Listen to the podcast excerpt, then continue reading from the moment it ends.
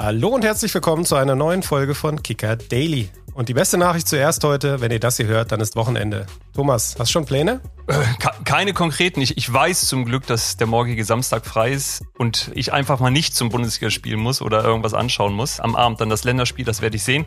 Der Sonntag steht dann im Zeichen der Arbeit. Ähm, der Montag-Kicker erscheint dann wieder und, und ich werde arbeiten müssen. Ich denke mal, du auch. Ich habe tatsächlich mal zwei Tage am Stück frei und freue mich schon sehr drauf. Und ich werde mir dann trotzdem morgen Abend natürlich ganz entspannt diesmal dann das Länderspiel gegen die Türkei angucken. Und genau darüber sprechen wir gleich auch ausführlich mit unserem Kicker- und Nationalmannschaftsreporter Sebastian Wolf, der in Berlin im Stadion sein wird. Vorher gibt's für euch wie immer die wichtigsten News des Tages.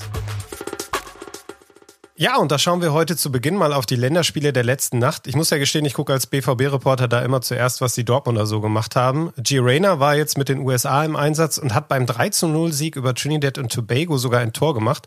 Viel wichtiger aber noch aus Dortmunder Sicht, der hat sich diesmal nicht verletzt. Das ist ja schon öfter vorgekommen bei der Nationalmannschaft. Da wird der ein oder andere Borusse sicherlich aufatmen. Spektakulär ging es vor allem in der W M-Qualifikation in Südamerika zu, wo Weltmeister Argentinien beim null zu zwei gegen Uruguay erstmals seit seinem Titelgewinn vor einem Jahr in Katar ein Spiel verlor. Und Kolumbien hat Rekordweltmeister Brasilien mit zwei zu eins besiegt, was alleine schon spektakulär ist, noch spektakulärer machte es allerdings die Geschichte von Luis Díaz, der mit einem Doppelpack das Spiel gedreht hat und das vor den Augen seines Vaters. Matthias, hast du das gesehen?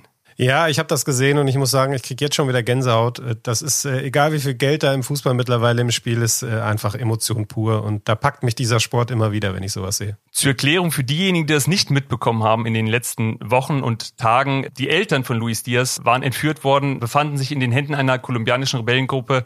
Und nachdem erst die Mutter wieder freigelassen worden war, kam auch der Vater auf freien Fuß in den Tagen vor diesem Länderspiel. Nun dann dieses Happy End der ganz besonderen Art. Ich denke, Hollywood hätte das kaum besser inszenieren können. Wie in einem schlechten Film fühlen sich dagegen heute alle, die es mit dem F C Everton halten. Dem Premier League Club wurden nämlich zehn Punkte aberkannt, weil er gegen die Gewinn- und Nachhaltigkeitsregeln der Liga verstoßen haben soll. Damit rutschen die Toffees vorerst auf einen Abstiegsplatz ab. Final ist die Entscheidung allerdings noch nicht. Everton hat angekündigt, in Berufung zu gehen.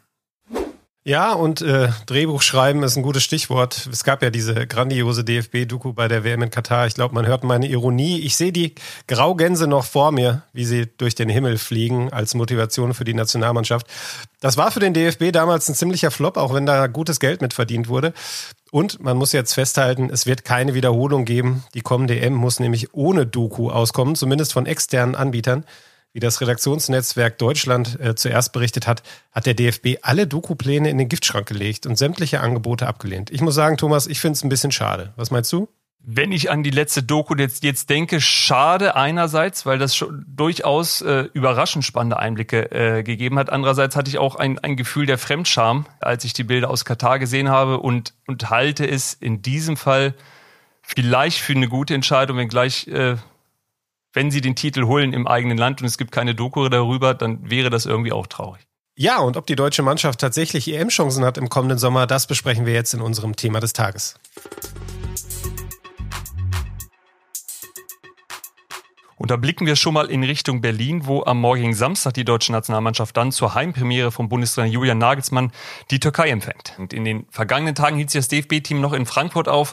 Und unser Reporter Sebastian Wolf war vor Ort mit dabei. Basti, schön, dass du die Zeit für uns nimmst. Ich freue mich auch. Basti, wie hast du die Nationalmannschaft wahrgenommen in den letzten Tagen in Frankfurt? Ähm, jetzt ist es nur ein Freundschaftsspiel gegen die Türkei. Äh, herrscht trotzdem eine gewisse Anspannung oder eine Vorfreude? Wie, wie hast du die Spieler und auch, auch den Trainer erlebt? Man muss ja gerade immer nach Trainerwechseln, äh, denke ich, wahnsinnig vorsichtig sein mit dem Begriff und der Floskel. Ja, es herrscht eine Aufbruchstimmung, es ist was zu spüren.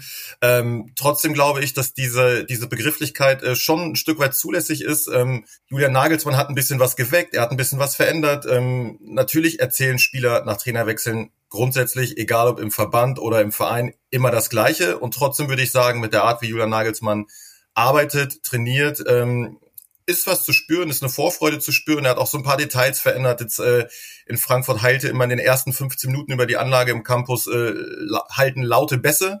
Das ist eine Neuerung, die sich Mannschaft und Trainerteam überlegt haben, ein bisschen Musik einzuspielen, ein bisschen Lockerheit reinzubringen. Und ja, es ist schon, es ist schon was zu, es ist was zu spüren auf jeden Fall. Es ist ja jetzt auch einer dabei, der noch beim letzten Lehrgang gefehlt hat, Joshua Kimmich. Ähm, du hast am Montag eine große Geschichte über ihn bei uns im Kicker geschrieben, über seine Rolle, auch seine Art in der Nationalmannschaft. Wie hast du ihn denn jetzt in der Woche erlebt?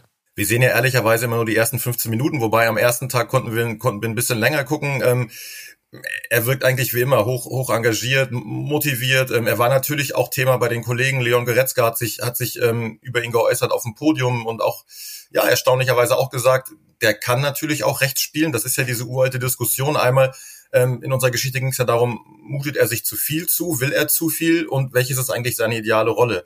Und ähm, ja, es wird wahrscheinlich darum gehen, ähm, die richtige Balance zu finden. Und ich glaube, Julian Nagelsmann, das muss man ja sagen, unter Julian Nagelsmann bei den Bayern hat er eine herausragende Rolle gespielt. Deswegen glaube ich, dass dieser Trainer sicherlich auch gut einschätzen kann, wie viel kann ich ihm zumuten und wo sehe ich ihn. Und vieles spricht dafür, dass Joshua Kimmich wieder im Zentrum auflaufen wird. Ja, hilft äh, dem Kimmich vielleicht da auch, dass Jamal Musiala ja nicht dabei ist. Der war in den U S A zweimal in der Startelf. Pascal Groß hat es im defensiven Mittelfeld in den U S A ähm, sehr gut gemacht. Kannst du uns einmal da auf Stand bringen, was der Bundestrainer da generell im Mittelfeld plant? Das ist momentan ganz schwierig abzusehen. Klar ist, dass der Bundestrainer in den U S A versucht hat, ähm, ja, die beiden talentiertesten oder die beiden hochbegabtesten Spieler, Florian Wirtz und Jamal Musiala, zusammen als eine Doppel acht oder Doppel zehn aufzustellen. Er will sie eigentlich beide auf dem Platz haben. Ähm, jetzt ist einer nicht dabei. Du sagtest es gerade mit Musiala. Natürlich macht das einen Platz mehr frei. Dennoch denke ich, dass es nicht unbedingt das Bestreben ist, Ilkay Gündogan wieder eine Position vorzuziehen, äh, sondern dass er schon das, das zentralere, defensivere Herzstück bleiben wird. Aber das ist mit Sicherheit die Position mit dem, mit dem größten Konkurrenzkampf. Basti, du sprichst Ilkay Gündogan an, der tritt äh, in Berlin erstmals in seiner Karriere, und das ist das ist tatsächlich ziemlich spät, äh, gegen sein Heimatland oder das Heimatland seiner Eltern an, gegen die Türkei. Ähm, du hast ihn im August lang und ausführlich info- interviewt, als er zum, zum Fußballer des Jahres äh, gekürt wurde. Wie nimmst du ihn als, als Typen wahr und was, was glaubst du, was macht dieses Spiel mit Ilkay Gündogan, der schon viele große Spiele gespielt hat? Ähm, jetzt ist zu erwarten, dass auch, auch viele Zuschauer, viele türkische Zuschauer im Stadion sind, die ihn womöglich auspfeifen. Hat sowas Einfluss auf ihn oder perlt sowas an, an Ilkay Gündogan ab? Generell habe ich den Eindruck, dass Ilkay Gündogan, und das ist ja eigentlich, was alle seine Wegbegleiter, Matthias kennt ihn ja schon viel, viel länger aus Dortmunder Zeiten, ähm, eigentlich alle Wegbegleiter über ihn sagen, er ist ein sehr reflektierter und auch sehr ein feinfühliger Mensch. Ähm, Ich glaube schon, dass das nicht völlig an ihm abprallen wird und dass das natürlich ein besonderes Spiel ist. Wir erinnern uns an die Geschichte ähm, vor der W M zweitausendachtzehn, als sie nach diesen berühmten Erdogan-Fotos das ganze Leverkusener Stadion bei jedem Ballkontakt ausgepfiffen hat und eigentlich das Gefühl hatte, bei der W M hätte man ihn gar nicht mehr mitnehmen brauchen, weil er, weil er irgendwie am Boden zerstört schien, ob dieser Vorfälle. Ähm, ich glaube, dass das was Besonderes für ihn ist, aber ähm, er wirkt auch so gefestigt, so gereift, wenn man sich die letzten Jahre seine Bilanz bei Manchester City ansieht, auch jetzt die Rolle, die, äh, die er beim F C Barcelona spielt und auch vor allem diese Rolle, die er jetzt beim D F B ja zugetragen bekommen hat, als Kapitän, als als Leader. Das hat ja Julian Nagelsmann, hat ja diese Entscheidung von Hansi Flick direkt bestätigt und ähm, er wird gereift, er wird ge- er wird gewachsen und ich glaube auch, dass er dieser Aufgabe gewachsen sein wird. Wir haben jetzt viel über das zentrale Mittelfeld gesprochen. Wir könnten auch noch lange über die Viererkette sprechen. Vielleicht gucken wir mal generell drauf. Die deutsche Mannschaft hat ja in dieser Woche sehr viel an der Defensive geschraubt. Das haben einige Spieler ja auch bestätigt. Glaubst du, dass das die größte Baustelle aktuell ist, die Julian Nagelsmann da zu beackern hat? Eindeutig ja. Wir haben drüber gesprochen, im Mittelfeld ist ein hohes Angebot.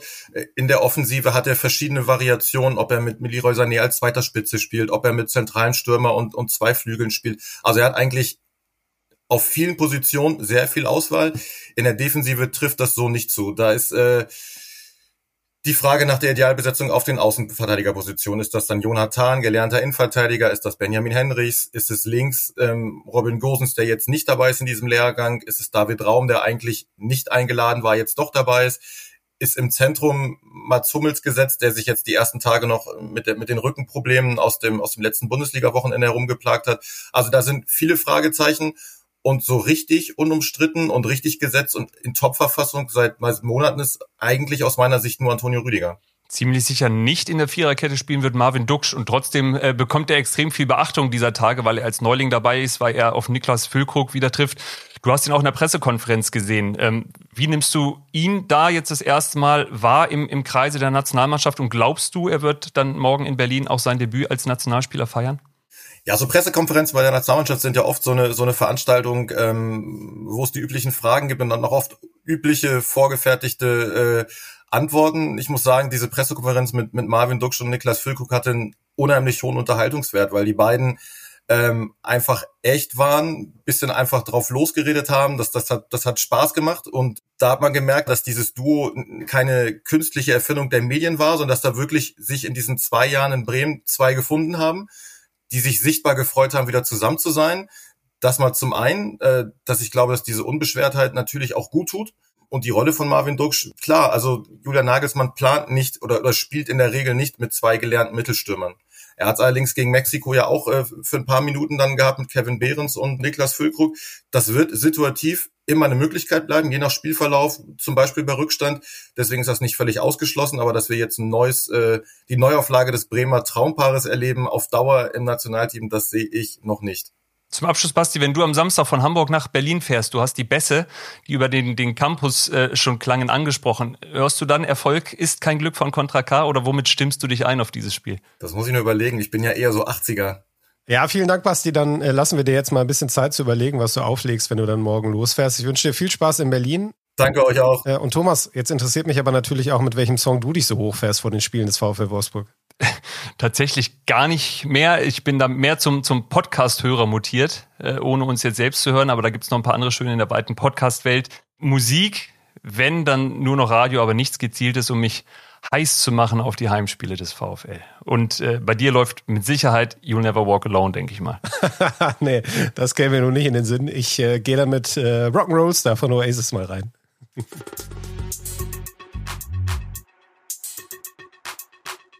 Ja, und von meinem einen Hobby Musik kommen wir jetzt mal zu dem anderen, zur Fotografie. Und da frage ich dich, Thomas, hast du eigentlich schon alle Weihnachtsgeschenke zusammen?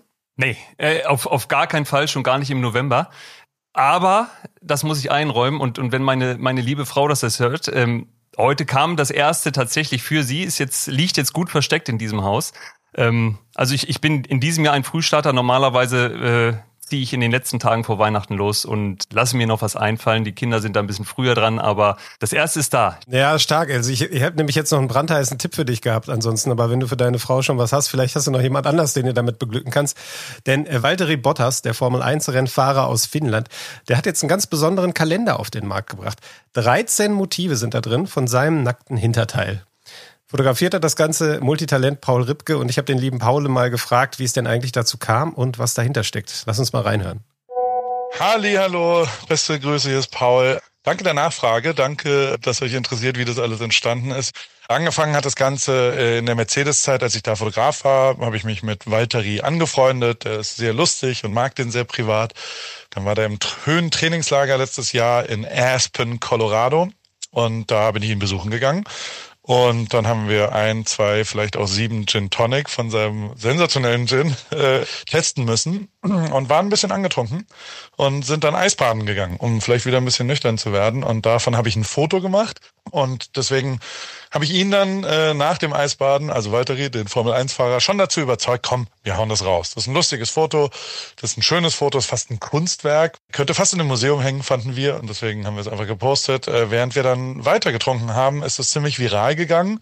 Am nächsten Morgen haben wir gesagt, gut, dann machen wir jetzt noch schnell Poster für fünf Euro. Hab das bei mir in den Shop gestellt. Wir haben dann da zehntausend Poster verkauft. fünfzigtausend Euro äh, gesammelt für eine Darmkrebsvorsorgeorganisation in äh, Heidelberg, in der Nähe von Heidelberg, wo ich her bin. Und äh, das dann gespendet.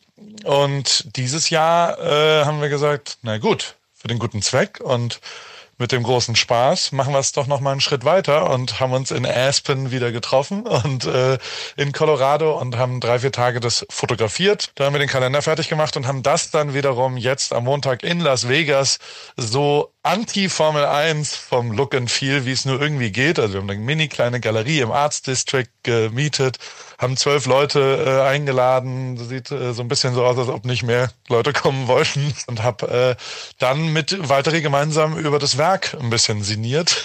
und, und das haben wir gefilmt. Das ist so der Lounge dieses Kalenders. Der ist jetzt auch verfügbar. Ich freue mich, dass ihr das vielleicht auch ein bisschen supportet. Die Internetadresse ist Bottas äh, mit Doppel-S hinten, weil S und so, naja, egal, also .com, Bottas Punkt com. Und ich habe wenig Projekte gehabt in meinem Leben, die mich so erfüllt haben, wie dieses Projekt. Und deswegen freue ich mich natürlich umso mehr, wenn es ein bisschen Anklang findet. Beste Grüße. Ja, vielen Dank auch, Paul, für die Nachricht. Und ich kann so viel sagen, der Anklang auf diesen Kalender, der scheint gigantisch groß zu sein. siebzigtausend Euro sind da bereits an Spenden für diverse Männergesundheitsprojekte zusammengekommen. hunderttausend haben die beiden sich als Ziel gesetzt. Und wer Interesse hat, das Ding kostet rund zwanzig Euro und ist noch bis Ende November bestellbar. Ich glaube, wir holen mal einen für die Caro, oder? Was meinst du? Die ist am Montag dran. Vielleicht können wir der das dann in ihre Podcast-Küche hängen. Also ich, ich habe mir die Bilder angeguckt, äh, durchaus ansprechend. Also ähm, wer Interesse hat, kaufen und was Gutes tun. Für uns war es das heute. Die nächste Folge von Kicker Daily gibt es dann wieder am Montag. Ähm, bis dahin genießt euer Wochenende und Matthias, du, deine freien Tage. Danke dir. Ciao, ciao. Kicker Daily ist eine Produktion des Kicker in Zusammenarbeit mit A C B Stories. Redaktionsschluss für diese Folge war vierzehn Uhr. Abonniert den Podcast, um keine neue Folge zu verpassen.